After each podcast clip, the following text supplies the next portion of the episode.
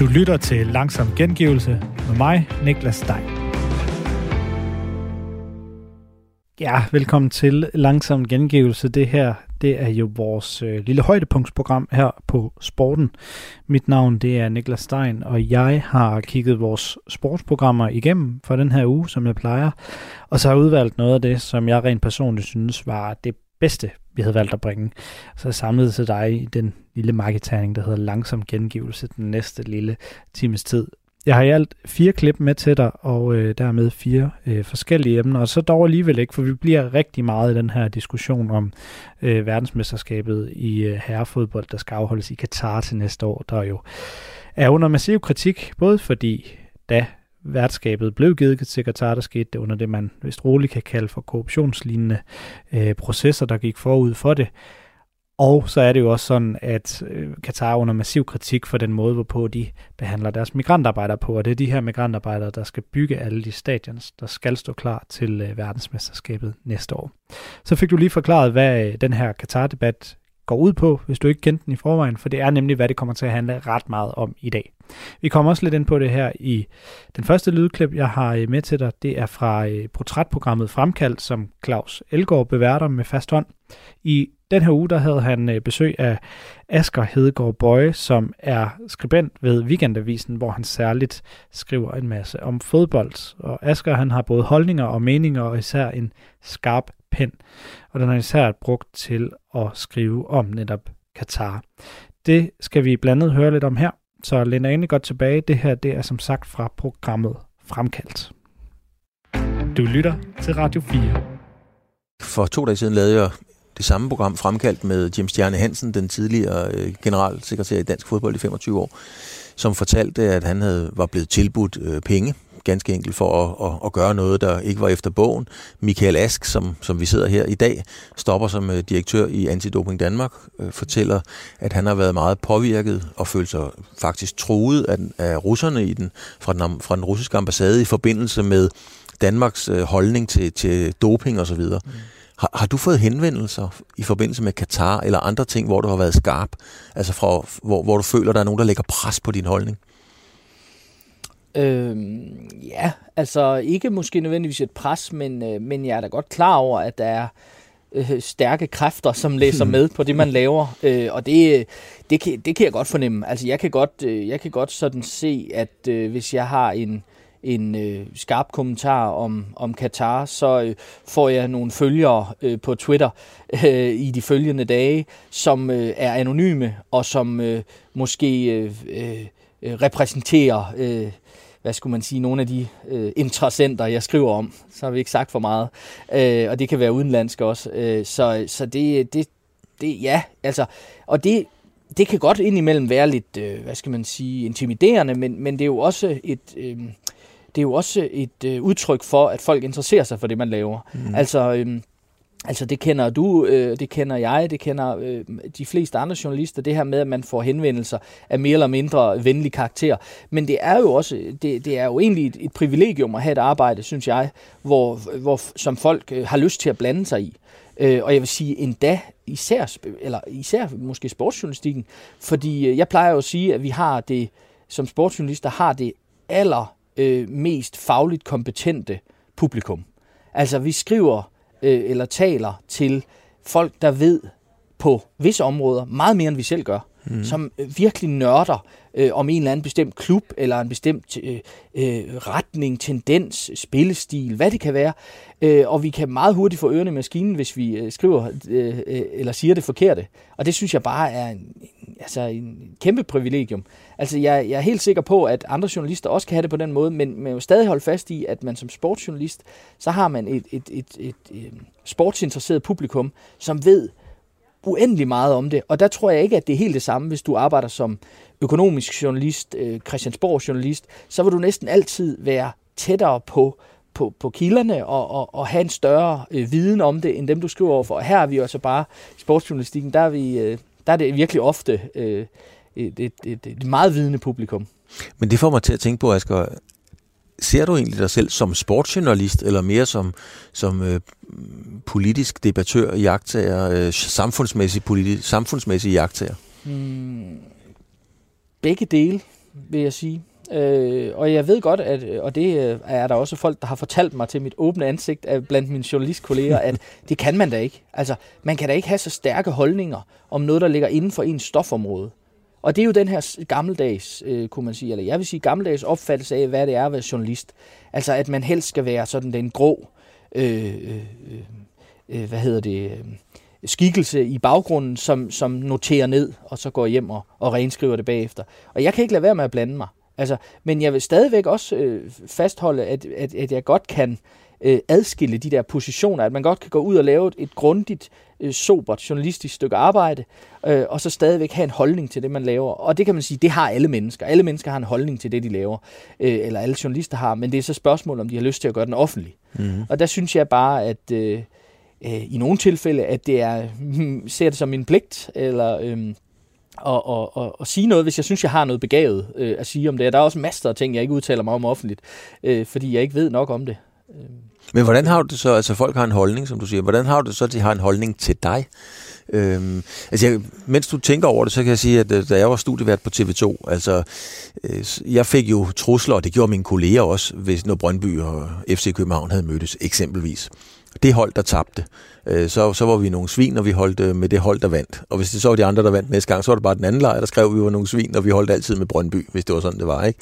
Øh, og det var sådan ret, øh, ret lavpraktisk, at, at det vidste vi bare kom. Men hvordan har du det med, at der er nogle folk, der over bordet sidder seriøst og diskuterer dig? Mm, det har jeg det egentlig udmærket med. Altså, øh, altså det, er ikke noget, der sådan, øh, det er ikke noget, jeg, jeg er helt vildt optaget af. Øh, men selvfølgelig er det noget, der øh, altså jeg ved foregår, fordi man er en offentlig, semi-offentlig person, øh, som, man, som man jo er, når man har adgang, igen privilegeret adgang til spalterne, til æderen. Øh, så det har jeg det egentlig okay med. Øh, øh, jeg synes, øh, jeg kan egentlig meget godt lide det, cirkus, som vores verden jo, Claus, jo også er.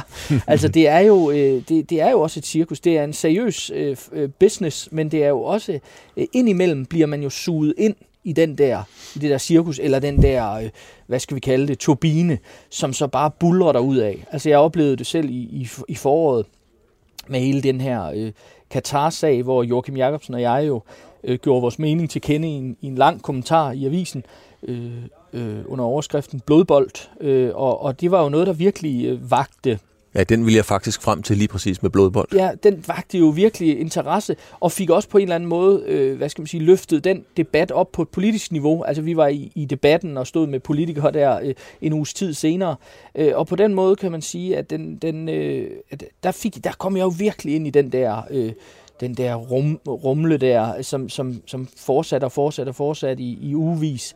Øh, og det synes jeg faktisk også er meget øh, fedt, øh, og meget sådan, det, jeg befinder mig meget godt i, i den der... Øh, i den der debat, der ligesom bare banker der ud af, hvis, hvis, hvis det vel at mærke er en god debat, og det synes jeg faktisk, det, det var i det tilfælde. Øhm, ja. Cirkus, ja, livet er cirkus. Sartre sagde i øvrigt, at livet er panikken i et brændende teater. Ja. Man kan godt se billedet for sig. Ja. Jo. Hvad siger historiker, idehistorikeren til den? jo, altså jeg vil sige, det er måske også lidt pessimistisk perspektiv på tilværelsen, men indimellem brænder det jo heller ikke helt, lige så meget i hvert fald. Men, øh, men, men, øh, men det er rigtigt, at det er jo et fag, der optager folk. Øh, og, og, og sportsjournalistikken, måske mere end meget andet øh, journalistik. Man kan sige, den politiske journalistik, det er klart, den optager også rigtig mange folk og skiller vandene. Øh, øh, men, men sportsjournalistikken gør jo også, fordi det ligger i sportens væsen, at dele folk op. Altså, dem og os. Mm. Øh, dig mod mig i bokseringen. Øh, og, og derfor er det jo også, øh, nu fortalte du før det her med, med Brøndby og FCK i dine TV2-dage, øh, og det, det, er jo, det er jo derfor, at det for nogle folk er lidt svært at skælne. Skriver man en kritisk artikel om øh, om landsholdet, eller om øh, Brøndby, eller FCK, eller hvad man nu gør, så øh, er det jo ikke ens betydende med, at man hader dem, eller at man er øh, for modstanderen. Men sådan kan det indimellem blive udlagt, fordi det er en meget sådan polariseret øh, øh, øh, verden, øh, altså sportsverdenen. Hvordan, øh, lad os blive lidt ved sportsjournalistikken. Hvordan er i din optik øh, den danske sportsjournalistik? Er den værdig? Er den lødig? Er den i form? Jeg synes, øh, jeg synes, det ser meget godt ud i de her år. Øh, jeg synes, øh, jeg har mange enormt dygtige kolleger, og det siger jeg ikke kun, fordi jeg er diplomatisk, fordi det er jeg egentlig ikke. Men, øh, men det synes jeg faktisk, den gør. Men som jeg ser det, så, øh, så bevæger sportsjournalistikken, ligesom den almindelige eller den øvrige journalistik, sig øh, i to retninger, kunne man sige. Eller sagt på en anden måde, jeg tror, for at journalistikken skal overleve som øh, som øh, et væsentligt øh, element i folks hverdag, så er vi nødt til ligesom at, at, at, at gøre en af to ting. Enten satse på det dybe, eller satse på det hurtige. Altså det, som jeg ser det, altså de, de, de sportsredaktioner, der gør det rigtig godt i de her år, det er nogen, der gør begge dele, eller det ene eller det andet. Enten satse på dybden, satse på grundigheden, øh, øh, satse på øh, Øh, øh, øh, eller hvad skal man sige, opbygge, det, opbygge en troværdighed, som gør, at læserne, lytterne, seerne vender tilbage.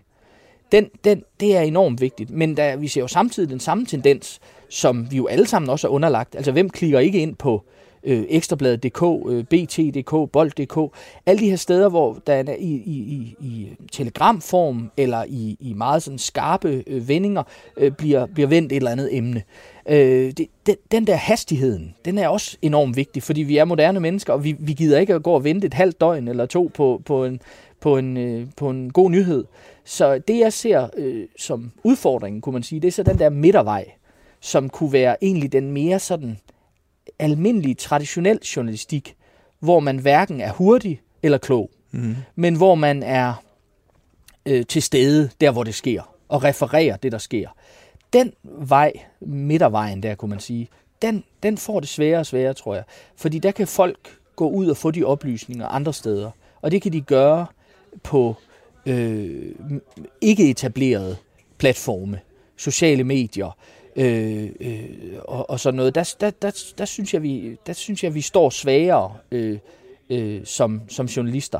Men, men jeg synes, at den der, altså begge de to veje, den, den dybe, kloge, eller den hurtige og, og smarte, kunne man sige, det, de, de har helt klart for mig at se et, et liv foran sig. Altså jeg har jo tit løbet ind i den der med, øh, ah slap nu af, det er jo bare sport, mm. eller ah, det er jo kun et cykelløb og så videre. Ikke?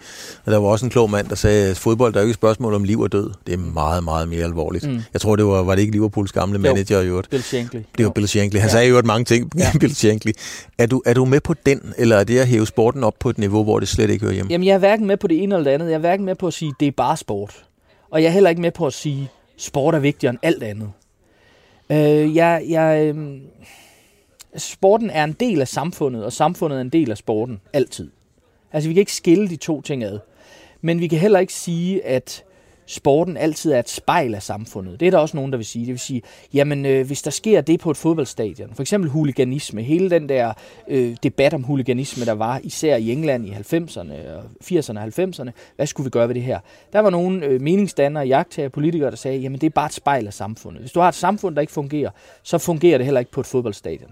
Og det synes jeg er lidt for nem, fordi så på den måde så øh, fritager man også fodbolden for et ansvar. Altså det kan faktisk godt være, at, at man i et øh, velfungerende, velordnet samfund kan have store fodboldrelaterede problemer, sportslige relaterede problemer for eksempel. Så det der med, at, at sporten er øh, en til en, en, en et mikrokosmos af samfundet, den køber jeg ikke. Men når det er sagt, så har sporten jo altid noget med samfundet at gøre. Øhm, øh, alle de, det ser vi også i de her år, de dagsordner, der ellers er i samfundet. Altså om det er øh, diskussioner om køn, race, ulighed, øh, øh, ja, mænd, manderoller, øh, rollemodeller, øh, alle de her diskussioner, det er jo diskussioner, der er spejlet i sporten også. Mm. Så der, der, der ser vi jo en klar sammenhæng. Øh, men, men, men du får mig heller aldrig til at sige øh, det her øh, med, at, at sporten er vigtigere end alt andet. Det er den da ikke. Altså for, for mig er fodbolden da øh, fuldkommen underordnet i forhold til mine børn. Øh, eller, eller, min, øh, eller min kone, eller, eller min familie. Altså, det, det, altså, man kan da ikke på den måde, øh, synes jeg, gøre det til mere end alt andet. Altså, det, så bliver det en eller anden form for religion for mig, og det kan du sige, det er det nok også for nogen, som virkelig er fans af deres hold øh, ind til benet, og vil tilsidesætte alt for det. Øh, men det mener jeg er sådan lidt et afstumpet, en afstumpet måde at se på det på, og jeg, og jeg tror egentlig heller ikke, at så mange, hvis man virkelig går dem på klingen, vil hmm. sige, at fodbolden betyder alt for den i livet. Altså, de fleste har heldigvis også alle mulige andre ting, de går op i. øh, så, så, øh, så den køber jeg ikke, men, men for at vende tilbage til det første, du sagde, det her med, det er bare sport. Ja, det hører jeg også tit.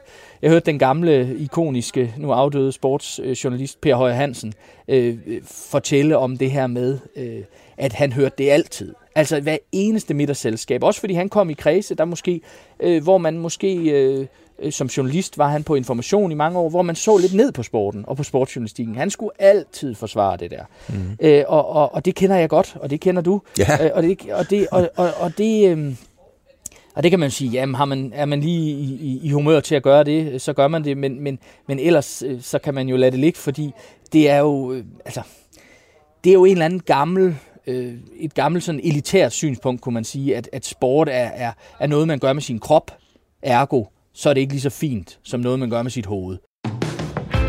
Radio 4 taler med Danmark. Vi snupper et program mere. Det her det er fra fodboldprogrammet 4 på foden, og vi bliver lidt i det her spor, som hedder Katar og fodbold-VM. Vi fjerner måske lidt af, lidt af det med fodbold-VM, for nu skal det faktisk handle om Bayern München og deres forhold til Katar. Det er jo sådan, at Bayern München, altså Tysklands største fodboldklub, de har Qatar Airways. Qatar Airways, som er ejet af staten, eller i hvert fald styret i Qatar. Dem har de som sponsor. Og det er altså en del af Bayern München-fankredsen, som ikke synes så godt om. Og det førte til en forløbig kulmination her i den forgangne uge. Hvad det præcis går ud på, det bliver sat rigtig godt ind her. Det er som sagt fra fodboldprogrammet 4 på foden. Du lytter til Radio 4. Vi starter det ved en uh, tysk advokat-trainee ved navn Michael Ott. Over den seneste periode, der er ham her Michael Ott blevet en nøgleperson i kontroversen mellem fans og klub i Bayern. Michael Ott han er manden bag et forslag om, at Bayern München ikke skal forlænge den her sponsoraftale med Qatar Airways, når den udløber i 2023. Et forslag, som lige nu er centrum nærmest i hele den diskussion, der er mellem fans og klub. Tidligere i dag talte min kollega Niklas Stein med Michael Ott om problemstillingen. Vi er Bayern. Det er I ikke gælder det her fra Bayern-fans, så man kan høre det på et lydklip fra det tyske medie Deutsche Welle. Scenen, det er faktisk ikke, som man måske skulle tro, et fodboldstadion, men noget så ellers stilfærdigt som et konferencelokale og den årlige generalforsamling for Tysklands største fodboldklub, Bayern München. Som det er reglen via Tysklands 50 plus 1 regel, så er Bayern München på papiret faktisk ejet af fansene, så de har også noget at skulle have sagt på årsmøderne, og det gik ikke stille for sig i torsdags.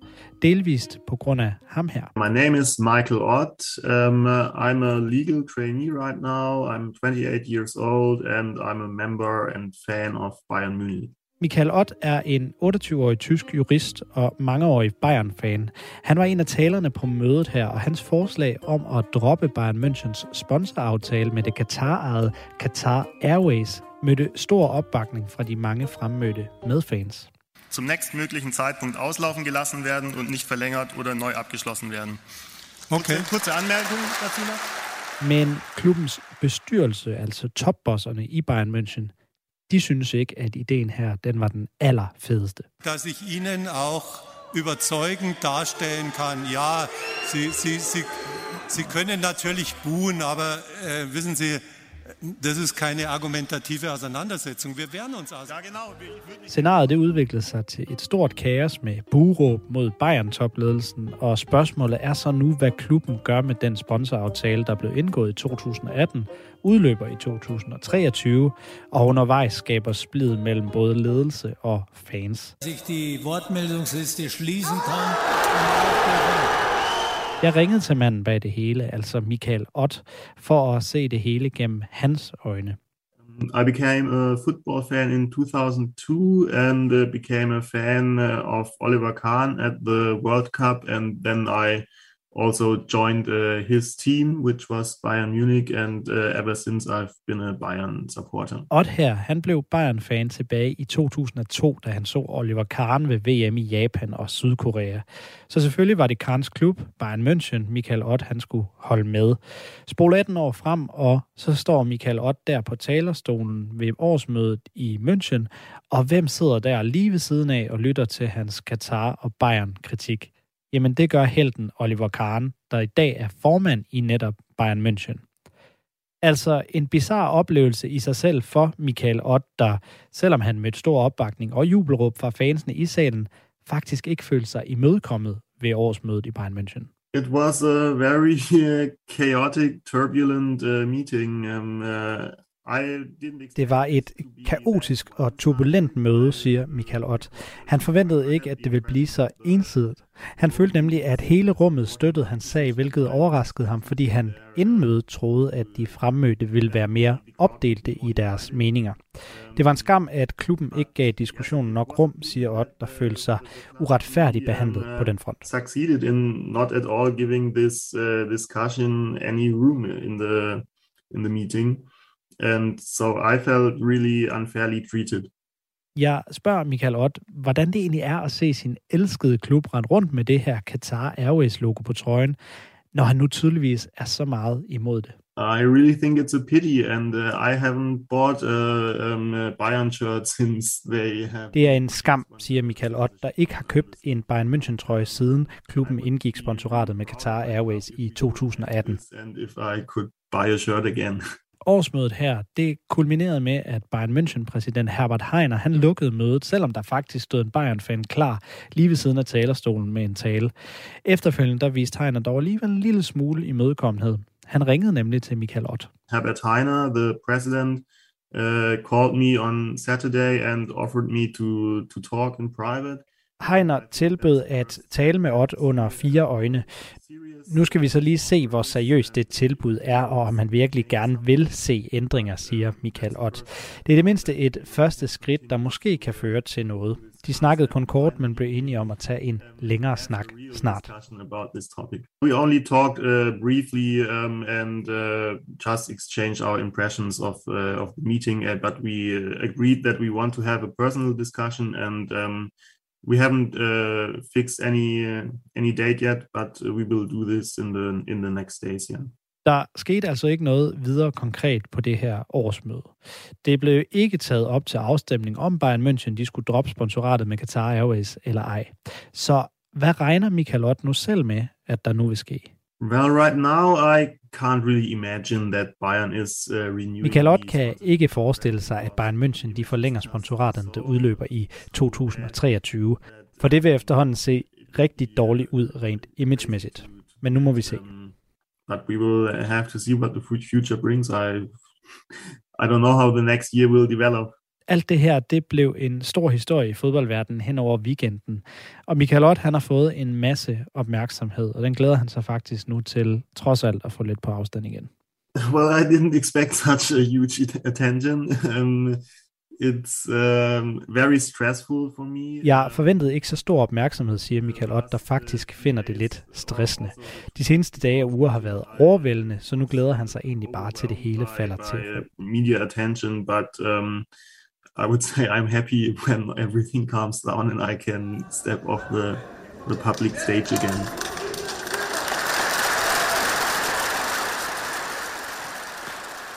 Så lød det altså for Michael Ott, der på mange måder er manden bag øh, protesterne, i hvert fald manden, der står i centrum for de her øh, protester. Og det handlede altså om, at den her forsamling, da det var hen mod øh, midnat, jamen, så var det altså bestyrelsen og særligt formanden, Herbert Heiner, som måtte øh, lægge øre til de her aggressive og brede råb fra de, øh, fra de fremmødte fans. Altså ikke normale scener på et årsmøde, og særligt ikke i en stor klub øh, som Bayern, øh, som jo også er øh, kendt for, at der er relativt meget styr på tingene, når man taler med mange forskellige.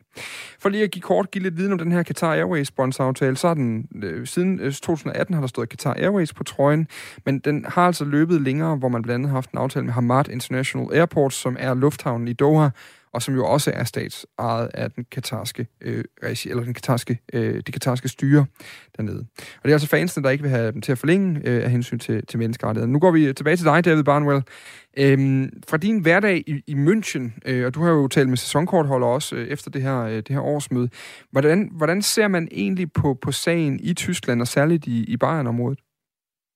Det er rigtigt, ja. Øhm, jeg har brugt de sidste par dage på at, at snakke med nogle, nogle, nogle venner og nogle kolleger og nogle folk, som jeg ved har sæsonkort, for ligesom at, at finde ud af, hvordan har folk det egentlig med det her? Altså er, er det virkelig noget, som de går så meget op i, øh, og, og støtter de op om, om den her agenda, som Ott og, og hans, øh, hans øh, hvad skal man sige, hans medfans eller hans medmedlemmer, de, de forsøgte at fremføre på det her, den her generalforsamling. Og det, som, som man ligesom kan mærke, det er, at det deler sig lidt, ligesom op i tre lejre, hvis man, hvis man skal gøre det ret groft. Der er en, en del, som, som er, er rørende enige, og som, som er meget involveret i det her øh, tema, eller den her problematik, og, og som også øh, er ked af, hvordan den her generalforsamling den ligesom er løbet af staben, og ikke rigtig kan forstå, hvorfor at, at fansene ikke bliver hørt, og hvorfor man ikke bliver taget alvorligt. Øhm, og så den anden ende af spektrummet, så er der også ligesom, altså, der er også folk, hvor deres interesse i en fodboldklub som FC Bayern, det er, den, den er ligesom, hvad skal man sige, begrænset til den sportslige succes.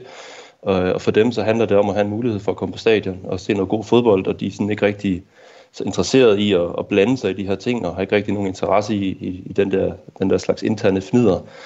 Øhm, og så er der også det, som man måske kan kalde sådan lidt mere den, den nøgterne eller den, den pragmatiske tilgang til det. Øhm, og det er helt iskoldt, at øh, FC Bayern, ligesom alle andre klubber, har lidt under coronakrisen og har ikke tjent de penge, som de skulle, og der varmer sådan en 20-30 millioner egentlig meget godt i kassen, så, så hvorfor ikke agtigt.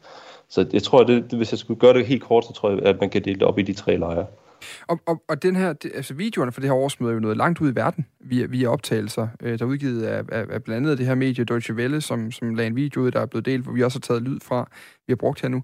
Altså, er, er, det, er det en det, der er fælles for de her tre grupper, altså er det en diskussion, de er nødt til at forholde sig til som Bayern-fans? Er det, er det noget, man er nødt til at, at, at tage stilling til i øjeblikket? Er der overhovedet et samtaleemne, altså, eller er det først og fremmest fodbold? Jamen, selvfølgelig er det det, og det, altså, man, kan ikke, man kan ikke komme ud om det, øh, fordi altså, det, det er jo en stor historie, men det er først og fremmest en stor historie, fordi det, det er FC Bayern og sådan noget, det sker. Altså FC Bayern er sådan, du ved, den her øh, elegante, store organisation, sådan en velsmurt maskine, hvor der er styr på tingene, og finanserne løber, og organisatorisk er der ikke noget at komme efter. Det er sådan den direkte modpol til 1860 her i byen, ikke? det var det, jeg nævnte før, den ja. som er blå eller rød.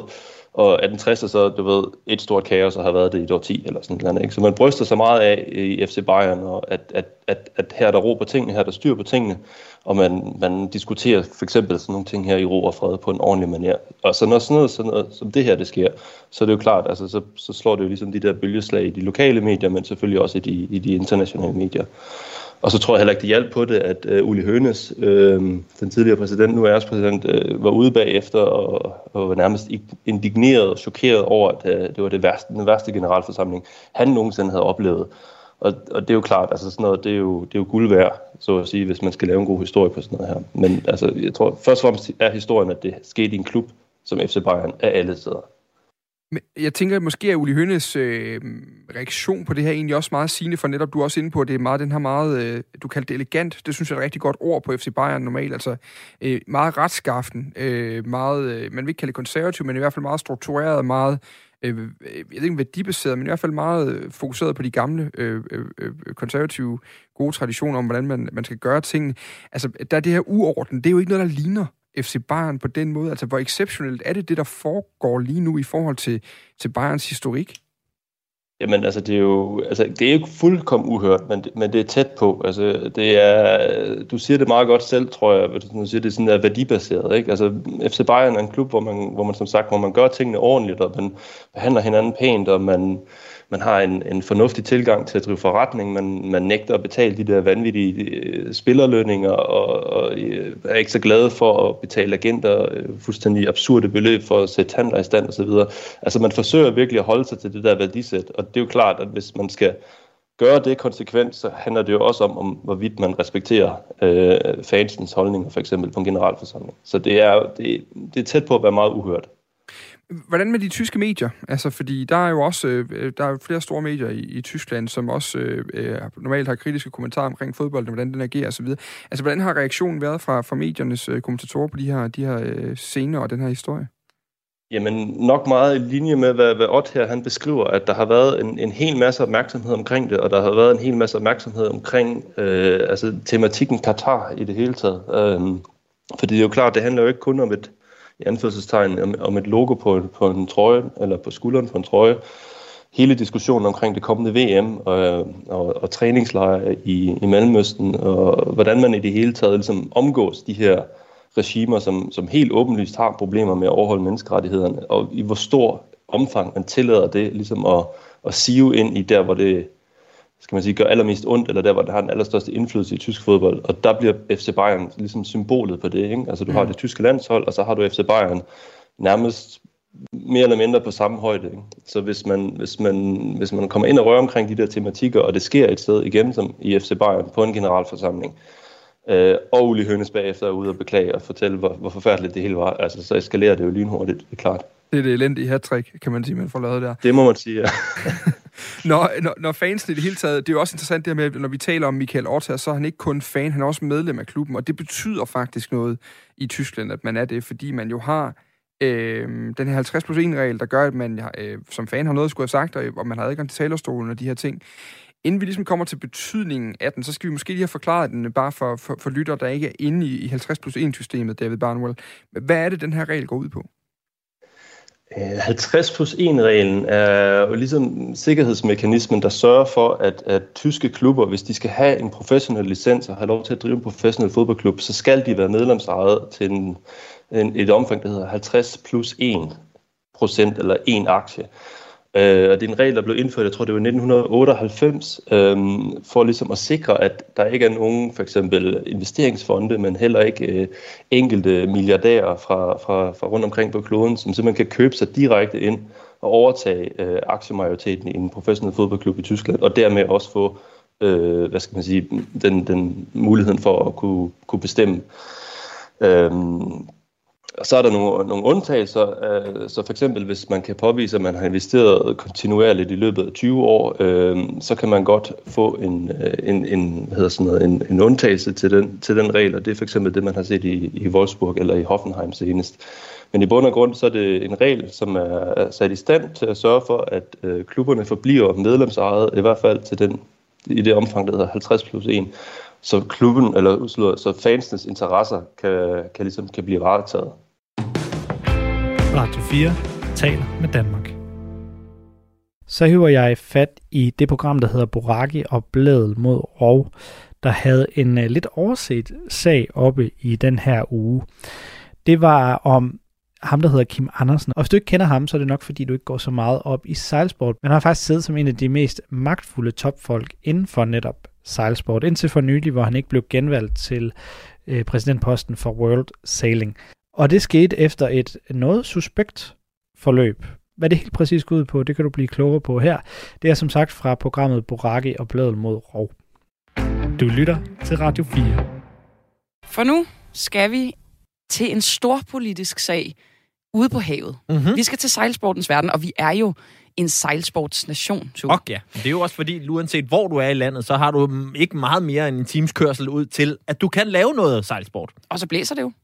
Og det, det, det har jeg faktisk bevist i dag også. Om, om, om det altid er lige godt. Nogle gange kan det blæse for meget i sejlsport. Jeg kan også huske til OL, at det simpelthen blæste for lidt ja, nede i Tokyo. Det tror jeg mere i showet. Nå. Men, øh, men altså, den her storpolitiske sag, øh, den drejer sig om, at, øh, at der frem til sidste år var en dansker, der var præsident for det internationale sejlforbund, som øh, hedder World Sailing. Det ved jeg ikke, om der, der er så mange, der ved, men der havde vi altså en, en dansk præsident. Det er jo altid skønt, øh, ligesom, ligesom vi har i badmintonforbundet. Ikke? Absolut. Øhm, det er vi jo stolte af.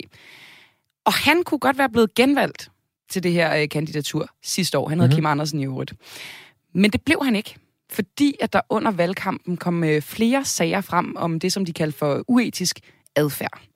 Tre sager var det i alt. Øh, den første, det var uetisk adfærd i forbindelse med valget af Finjollen, som er et eller andet med, at det ville Kim Andersen gerne indføre, så vidt jeg har forstået, til OL, og det var der nogle, eller også ville han have den væk, men der var nogle konservative kræfter, som blev, blev sure over det. Så var der også noget med nogle afstemningsprocesser og flytningen af World Sailings kontor øh, til London.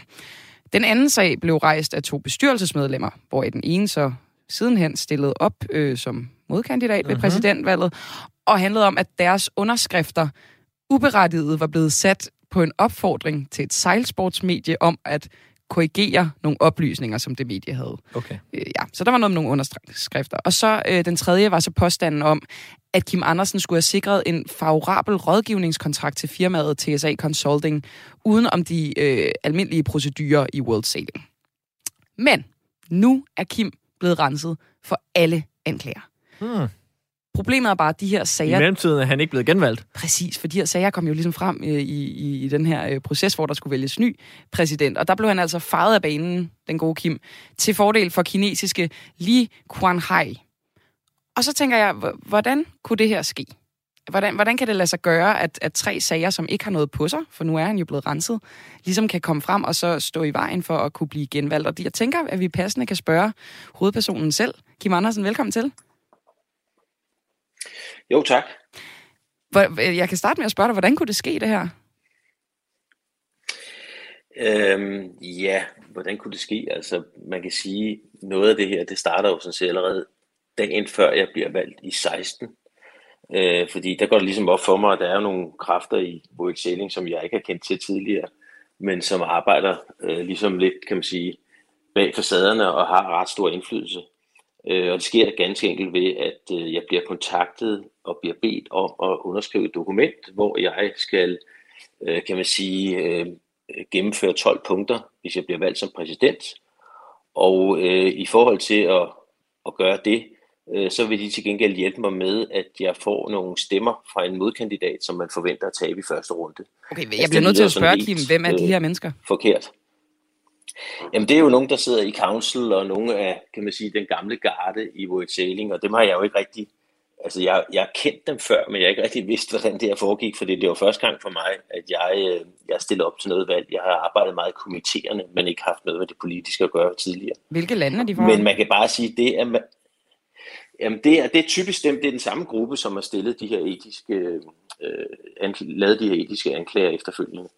Øh, så, så det er, det, det, det, det, det, er, det er de samme mennesker, kan man sige. Så, men, men, men for at gøre det her ganske, ganske, ganske kort, så kan man sige, at ja, det at skulle committe sig til noget, man ikke kan committe for en bestyrelse, der slet ikke er valgt endnu, og så samtidig mod, at man får stemmer, som overhovedet ikke er afgivet, eller man kan ikke stå inde for.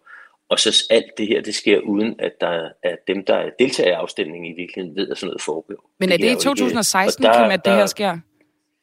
Det er helt i 2016, ja. Og siger Så du ja, det- altså siger du ja til der- at gennemføre de 12 punkter?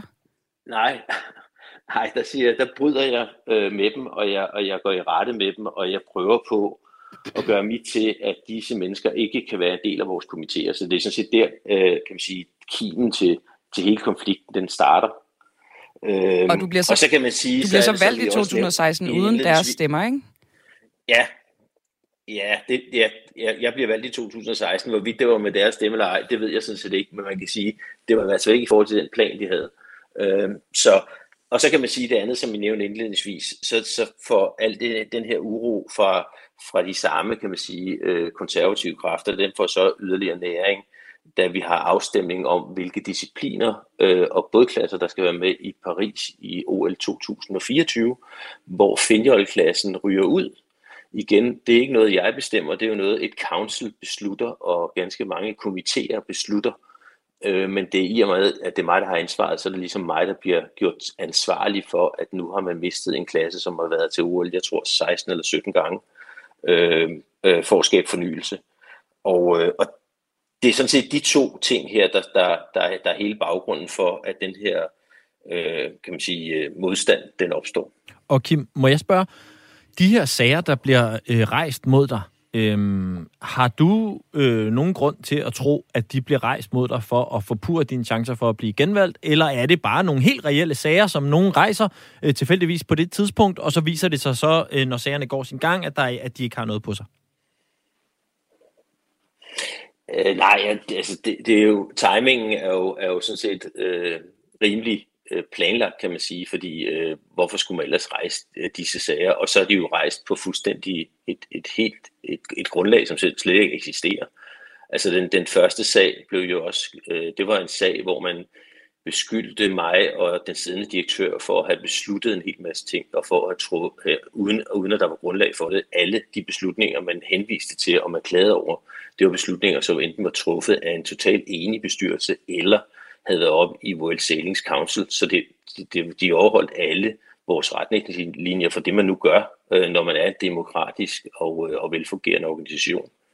Øhm, og så kan man sige, at de, de seneste to sager, de blev så rejst i forlængelse af en anden, fordi man opdagede, at den ene sag måske ikke var stærk nok til at, øh, at øh, kan vi sige, øh, bringe mig ufør i forhold til, til at blive genvalgt.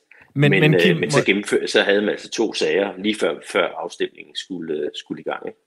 Og du lyder jo meget fattet, når du fortæller om det, men altså, hvis det er tre helt bogus sager, der bliver rejst for at forpure dit valg, og det også lykkes, altså, hvordan har du det med det? Nå, men jeg har det da dårligt med det, men som jeg siger, jeg har aldrig været sådan et, et politisk, øh, jeg har aldrig gået så meget politik med det, man gør. Øh, og det er det, og det er måske også det, der har været problemet her, fordi jeg har gjort meget, og vi har ændret meget, vi har fornyet meget, og det, det, har, det har nok været for meget for mange af de, de ældre mennesker, kan man sige, og de meget konservative kræfter, som er i typisk i sporten. Og det har jeg brugt fire år på. Øh, hvis de vil noget andet, jamen så øh, kan de jo gøre det. Jeg synes mere, det var den, øh, den proces, som lå bag ved det, som var helt forkastelig. Og selvfølgelig har det også været den, øh, den omtale, som jeg selv har fået som person, fordi at øh, jeg som frivillig jo bare arbejder i en organisation for at gøre det bedste for sporten. Men øh, ja, jeg er helt fattet, for min hverdag behøver jo ikke at ændre sig på grund af det her. Altså. Ja, jeg tror personligt, jeg vil være meget rasende. Altså, vi er jo nærmest ude i sådan noget bagvaskelse. Øhm, det, det synes jeg øh, lyder meget som sådan en meget ufin proces, hvor at din, som du selv siger, din karakter jo også er blevet udsat for en, for en del. Øhm, men Kim, jeg kunne godt tænke mig at, at høre dig, fordi nu nævner du selv, at du i forbindelse med, at du blev valgt første gang, er ligesom forsøgt købt med stemmer. Øh, hvor, hvor, hvor sundt er World Sailing-organisationen? For det lyder som om, at det er offer for øh, det, vi kender fra mange andre forbund, nemlig korruption. Ej, jeg synes, øh, man skal passe på, man ikke... Øh, for det første, så kan man sige sådan helt... Øh, øh, øh, hvad skal man sige, neutralt eller objektivt, så er det sådan, at øh, de olympiske forbund, de bliver øh, auditeret af det, der en organisation, der hedder ASOF. Det er organisationen for alle de sommerolympiske forbund. Og på den liste, så kan man sige, så ligger, øh, der er cirka nogen af 30 over 30 forbund, men der ligger World Sailing i top 6. Så kan man sige, at det er jo ikke så meget, hvis det er altså man korrupte. Men, men det, er, det er der altså ikke tale om. Der er tale for, om man faktisk har en god governance Øh, øh, og, og man har heller ikke nogen fortilfælde for det, der, der er sket her overhovedet. Men det, altså, nu, nu bliver nødt til at afbryde dig, Kim. Altså, når der er nogen, der prøver at, at købe dig med stemmer, det kan vel ikke være et sundt forbund? Det bliver jeg bare nødt til at, lige at sige. Nå, det, det, det er rigtigt, men det, det tror jeg, det, det vil jo ske. Det vil jo ske alle steder, hvor du har et, et internationalt forbund, fordi der er altså forskel på, hvordan man vægter det her. Nogle steder, øh, og det kan være i, øh, i, i lande, som ligger langt fra Danmark, der vægter man det jo som at være en helt almindelig ting, at man indgår en aftale om, at hvis du får mine stemmer, så skal du gøre det og det.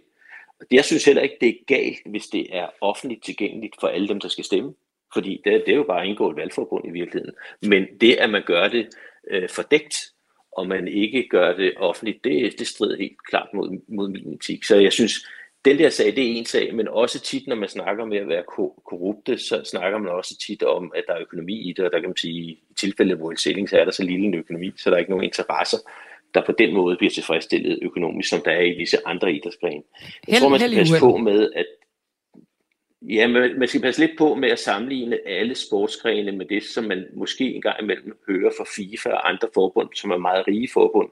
Det er faktisk sådan, at langt de, større, de fleste forbund i verden er forholdsvis fattige og lever af at være øh, med til de olympiske lege og få et proveny for det til at drive forbundet. Så det er altså en helt, helt anden økonomi end den, den man normalt også som, som jeg journalister omtaler som værende øh, meget korrupt. Det, de to ting har sådan set ikke, der, der er så stor afstand mellem de forbund i størrelse og i, i magt, så det kan man slet ikke sammenligne. Så, så grundlæggende er World Sailing et, et, et sundt forbund, men man må sige, det der er sket her, det er, at der er nogen, der har brugt vores etiske regler og vores etiske komitéer til at få det her op at stå. Det er aldrig set før. Normalt er en etisk komité, det er en, der, der, der varetager traditionelt, hvis vi har nogle sportsudøvere, altså noget rent sportsligt, som foregår uetisk, men der er ingen fortilfælde for, at man har brugt etisk komité i forbindelse med valgkamp, som tilfældet er her.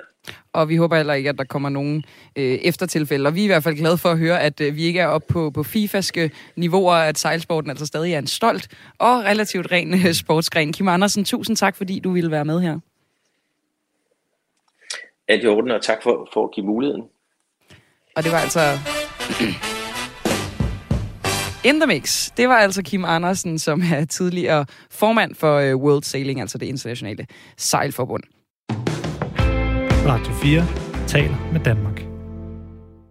Og vi skal have fat i det sidste lydklip for i dag, og det sidste program, det er fra aktualitetsprogrammet Sportsugen, som vi sender hver torsdag kl.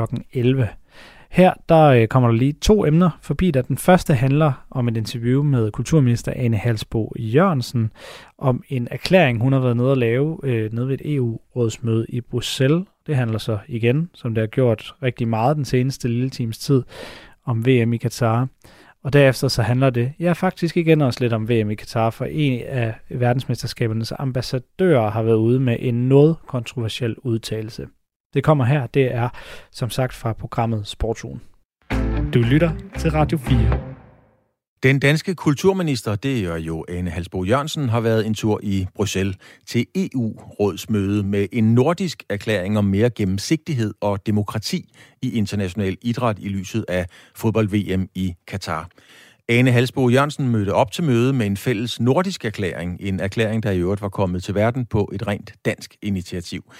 Jeg har talt med kulturministeren, der faktisk var overrasket over den positive modtagelse, erklæringen blev mødt med hele formålet var at rejse øh, politisk diskussion og opbakning til at lægge et politisk pres for, at vores sportsbegivenheder øh, bliver placeret i åbne processer og demokratiske processer, så vi undgår det, der for eksempel har omgivet VM i Katar næste år. Og øh, det var jeg selvfølgelig spændt på, om der var øh, lydhørhed for i resten af Europa. Det er jo lykkedes at samle alle de nordiske lande, øh, og der var også mulighed og lydhørhed og hul igennem, synes jeg, til flere af mine europæiske kolleger, end jeg havde tur håb på. Så jeg, jeg tog glad hjem fra Bruxelles. Mm-hmm. Nu ligger der jo så, jeg ved godt, du gerne vil tale øh, fremtid. Jeg har jo både set og hørt og læst uh, interview uh, med dig her inden for de seneste 10-12 timer. Uh, den nærmeste fremtid, det hedder VM i Katar. Hvordan har du det som kulturminister? Hvad er det for nogle tanker, du gør, når der er VM i Katar lige om lidt? Men først og fremmest jo en ærgelse over, at det er det, der skal være rammen for vores fælles fodboldoplevelse. Altså VM i fodbold er jo kæmpestort, og der er rigtig mange mennesker, der holder af at samles på tværs. Det forbinder os som mennesker og som lande. Og, og så skal det foregå i en ramme, der er omgivet af så meget diskussion om menneskerettigheder og øh, diverse øh, virkelig, virkelig uheldige sager og urimelige sager, øh, som er uværdige for fodbolden. Og det er jeg meget ærgerlig over. Og det er jo en del af baggrunden for, øh, at jeg prøver at rejse en diskussion om, hvordan vi undgår det her i fremtiden. Prøv en gang, øh, Halsbo, at uddybe, hvad du mener med uværdigt. Hvad er det, der er uværdigt? Jamen, det er jo blandt andet de diskussioner, der har været omkring øh, migrantarbejdere. Øh, det er et spørgsmål om, hvorvidt at, at det foregår i en ramme, hvor journalister faktisk kan, kan gøre deres arbejde, og en række andre ting. Og, og alt i alt, så synes jeg jo, at en folkefest som VM i fodbold skal gerne handle om det, øh, og ikke om, øh, om en række øh, sager fra Katars side, hvor, hvor de ikke øh, hvor, hvor de ikke, synes jeg, øh, opfører sig, som, øh, som man skal.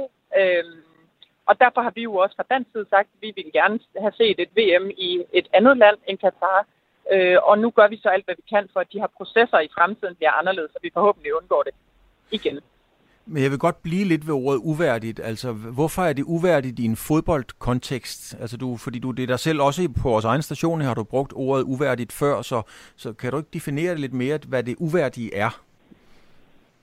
Men det handler om, at fodbold skal samle os. Fodbold skal være noget, der, øh, der giver følelse af glæde, skal være noget, hvor vi jubler og glædes. Øh, og placeringen af VM i Katar har jo ført til, at i stedet for at glæde sig over sporten og det, den kan med at samle os på tværs, så, så taler vi om arbejdstagerrettigheder, menneskerettigheder. Og, og jeg synes, det er så ærgerligt på vegne af sporten, men jeg synes også, at det er forkert, at de her beslutninger øh, ender ud med at give øh, et, en så vigtig sportsbegivenhed for os alle sammen til et regime som Qatar, at det foregår i så lukket et rum øh, og er øh, udemokratisk og uigennemsigtigt for os andre. Og det skal vi have ændret i fremtiden. Øh, så det, skal, det, at jeg gerne vil diskutere de fremtidige tildelinger af værtskaber, handler ikke om, at jeg ikke ønsker at tale Katar. Jeg vil gerne, at vi har begge diskussioner, fordi en ting er, hvad vi gør det næste år, og hvordan vi håndterer VM i Katar. Men der er også en politisk opgave i at sørge for, at det ikke bare bliver ved med, at øh, slutrunder tilfældes på den her måde. Men, men Anne Halsbo Jørgensen, nu har du øh, uddybet og forklaret og argumenteret for, hvorfor det er uværdigt på mange parametre. Hvorfor skal Danmark overhovedet tage afsted til et sted, hvor det er så uværdigt? Jeg mener, at vores landshold skal spille det VM, og skal spille øh, blændende, som de har gjort forhåbentlig, øh, også fremadrettet. Fordi det er det, sporten kan. Og så er der en politisk diskussion omkring, hvordan vi så i øvrigt øh, håndterer regimer som Katar. Øh, hvordan vi så i øvrigt øh, synes, at sporten skal, øh, øh, skal håndteres i, i de mere overordnede rammer og strukturen. Og der har vores øh, sportsorganisationer og vores øh, internationale organisationer også en kæmpe rolle i, hvordan de håndterer det ansvar, de har i at placere de her slutrunder. Men det er ikke den enkelte fodboldspiller, øh, i mine øjne, der skal, der skal tages som gidsler i den diskussion. Jeg synes, de skal spille det VM, øh, og så er det op til os andre at tage den store diskussion om, hvordan vi får det her bragt et bedre sted hen i fremtiden. Men, men Anne Hansbo Jørgensen, kan du, kan du sætte dig ind i, hvis der er nogle mennesker, det kunne være vælgere, det kunne også være modstandere, der bliver forvirret, skal vi sige det sådan, over at man med den ene hånd siger, at det er dybt uværdigt, og med den anden hånd siger, men selvfølgelig skal vi afsted. Men jeg oplever ikke, at der er nogen, der mener, at øh, vores landshold ikke skal tage til VM.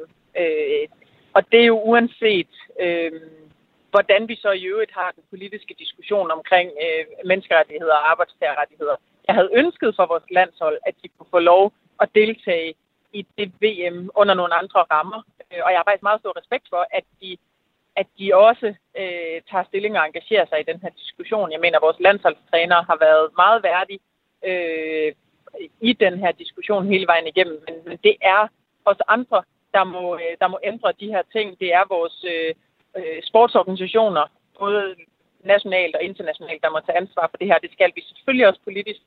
Og derfor tog jeg også øh, glad hjem fra Bruxelles, fordi jeg oplever, at der faktisk også bredt i EU er en vilje til at diskutere de her ting. Halsbo, nu øh, fortæller du, kommer hjem fra Bruxelles, og du er positivt overrasket over, at det bliver modtaget måske mere positivt, end, end du selv havde tur håbe på. Ikke om, men hvornår ser vi nogle konkrete resultater? Hvornår kommer der en ændring? Jamen forhåbentlig, øh, så vil man allerede kunne se øh, diskussionen have sat sin aftryk, når, øh, når, der de, når der de kommende gange skal tildeles værtskaber. Men det er også vigtigt for mig at understrege, at jeg biler mig ikke ind, at man med en erklæring kan ændre en hel kultur. Og derfor så er den erklæring, jeg har taget til Bruxelles med, den, øh, det opråb til mine øh, politiske europæiske kolleger om, øh, please at bakke op om det her politiske pres, er jo øh, værktøj i, i værktøjskassen ud af, ud af mange. Og jeg vil bare godt understrege, at alle dem, jeg overhovedet kan få øje på, dem har jeg tænkt mig at gribe til. Men Halsbo, øh, med alt respekt for dine forgængere og naturligvis for dit virke, så er det bare øh, faktuelt en plads, en post som kulturminister, der ofte er udskiftning på. Så man kan sige, du kan jo gøre en ændring lige her og nu, øh, ved at sige, nej, vi vil ikke derned. Øh, det kan jo godt være, at om to og et halvt år, så sidder der en helt anden en, og du er, har en anden ministerpost. Meget kan ændre sig, så hvorfor ikke gøre noget aktivt lige nu og sige, nej, vi bliver hjemme? Men det, du spørger til, er, om fodboldlandsholdet skal deltage. Og det synes jeg, de skal. Øh, hvorvidt regeringen deltager, er der ikke taget stilling til på nuværende tidspunkt. Øhm, og jeg mener jo sådan set, at uanset hvordan og hvorledes vi så øh, får lagt et pres tage par undervejs i den her proces, for også at forbedre de kritiske forhold, øh, så er der også brug for at tage den lidt længere, øh, den lidt længere diskussion omkring, hvordan vi forhindrer, at slutrunder bliver placeret på den her måde og i den her slags lande i fremtiden. Og lige til sidst, Anne Halsbo, jeg ved, du, øh, du, du har travlt. Øhm, jeg har let efter et svar et eller, andet, et eller andet sted, et citat fra dig på, om du egentlig, altså om dig, Anne Halsbo Jørgensen, skal til VM i Katar. Jeg kan ikke rigtig finde det. Skal du til VM i Katar? Det var det, jeg lige sagde, at øh, når du spørger mig, om landsholdet skal deltage, så er mit svar klart ja. Men, øh, men hvorvidt jeg selv sidder på lægterne, det er der ikke taget stilling til endnu. Ikke for at, at, at stjæle mere tid, end jeg har ret til, Anne Halsbo, men, men hvad er det for nogle øh, processer og parametre, der gør, altså hvad, er det, hvad skal der til, før den beslutning bliver taget? Er det en, du tager personligt, eller hvem tager den beslutning, om du skal derned? Jamen, først og fremmest, så øh, følger vi selvfølgelig udviklingen i Katar tæt, og vi, og vi øh, rådgiver os også øh, og lytter til de stemmer, der, øh, der forholder sig til, hvordan øh, forholdene er. Øh, så har jeg drøftelsen internationalt også, men, men det er naturligvis øh, øh noget, der, øh, der skal tages stilling til, inden at vi når frem til VM. Men der er også et stykke tid til nu, og jeg mener sådan set, at, øh, øh, at vi i den tid, vi er i lige nu, skal bruge kræfterne på at lægge et pres for at forbedre forholdene, øh, både helt konkret i Katar, men også fremadrettet i forhold til, hvordan vi placerer de her slutrunder. Og det bruger jeg min, det bruger jeg min tid på, og det har jeg tænkt mig at blive ved med.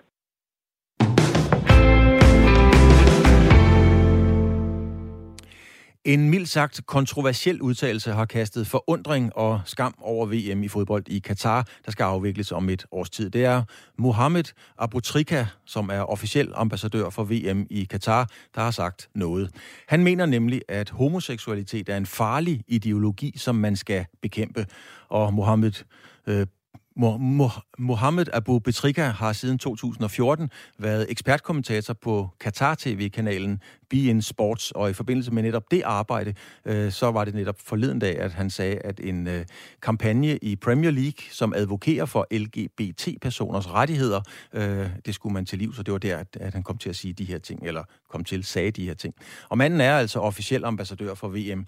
Han er Ægypter, han har spillet 100 landskampe, og han er i manges opfattelse måske den bedste spiller, Ægypten nogensinde har haft, i hvert fald hvad fodbold angår. Men Oscar Rostein, idehistoriker, journalist, og lige nu i gang med en bog om øh, afrikansk fodbold. Hvem er denne Mohammed Abu Trika, hvis jeg udtaler ham rigtigt?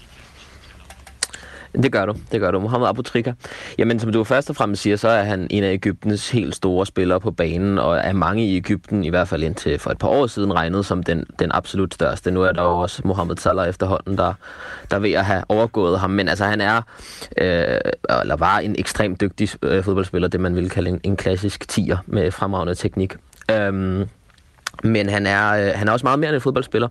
Og øh, den modstand, han øh, møder helt retfærdigt i de her dage, efter hans, øh, hans helt øh, uforståelige udtalelser, de, øh, de står ret skarpt i kontrast til øh, den hyldest, han i mange år har modtaget for, for at tage del i øh, den politiske debat i Ægypten, som jo simpelthen gør, at han ikke er helt frivilligt i Katar. Han simpelthen sidder i eksil og har gjort det i, i, øh, i en del år efterhånden, fordi at han øh, har været regimekritisk og støttet mange af de øh, øh, folk, der, der gik på gaden først under det arabiske forår, som så også har... Øh, har taget del i kritikken af, af det nuværende regime med, øh, med øh, den diktatoriske præsident al-Sisi i, øh, ved magten. Så han er en enorm politisk fodboldspiller, der øh, ofte er blevet fremhævet for sin, øh, sin, øh, sin deltagelse i, øh, i kampen for ytringsfrihed og demokrati og politisk mangfoldighed. Øhm, men, øh, men som jo så helt åbenlyst også har en lidt mørkere side, mørkere homofobisk side, som han, øh, han øh, indvidede verden i forleden. Mohammed Abutrika, øh, han har altså en stemme, og han har en status, men er han også sådan en type, der har sagt mærkelige eller kontroversielle ting før? Nej, ikke mig bekendt. Altså tværtimod, og det er det, der er lidt sjovt ved den her sag. Altså han har været ambassadør for FN's udviklingsprogram, han har lavet arbejde for WFP, verdens fød, øh, FN's fødevareprogram, øh, han har været frontfigur for en kampagne for at skaffe flere bloddonationer i Ægypten.